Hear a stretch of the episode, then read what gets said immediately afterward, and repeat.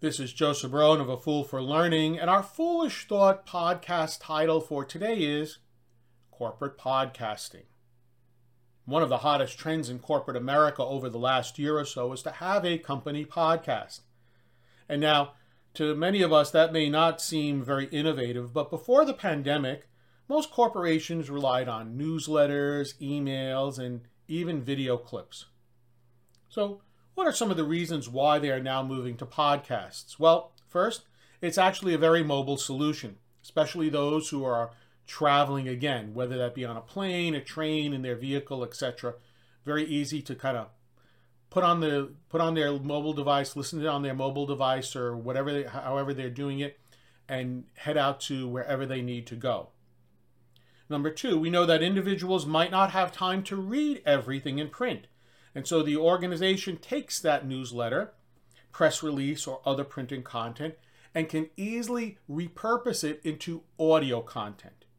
Again, as in point number one, it allows the employee to, rem- to review the materials while they're traveling or walking or having lunch, etc. They can multitask.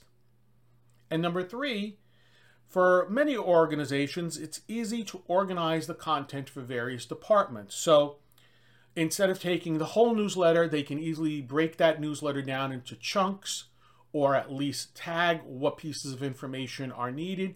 And they can tag it for, let's say, the marketing department as opposed to the help desk.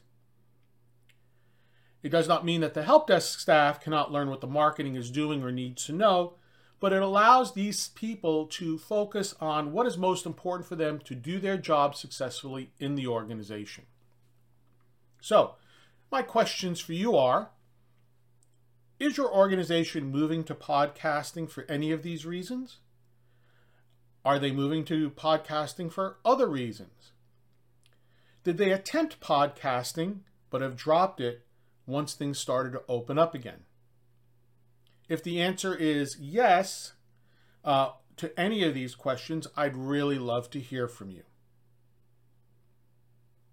To learn more about A Fool for Learning and how I can assist you and your organization with an appropriate learning solution to meet your business needs, please visit my website at afoolforlearning.com. This is Joseph Brown, the CEO of A Fool for Learning, signing out. Remember, learn, perform, succeed.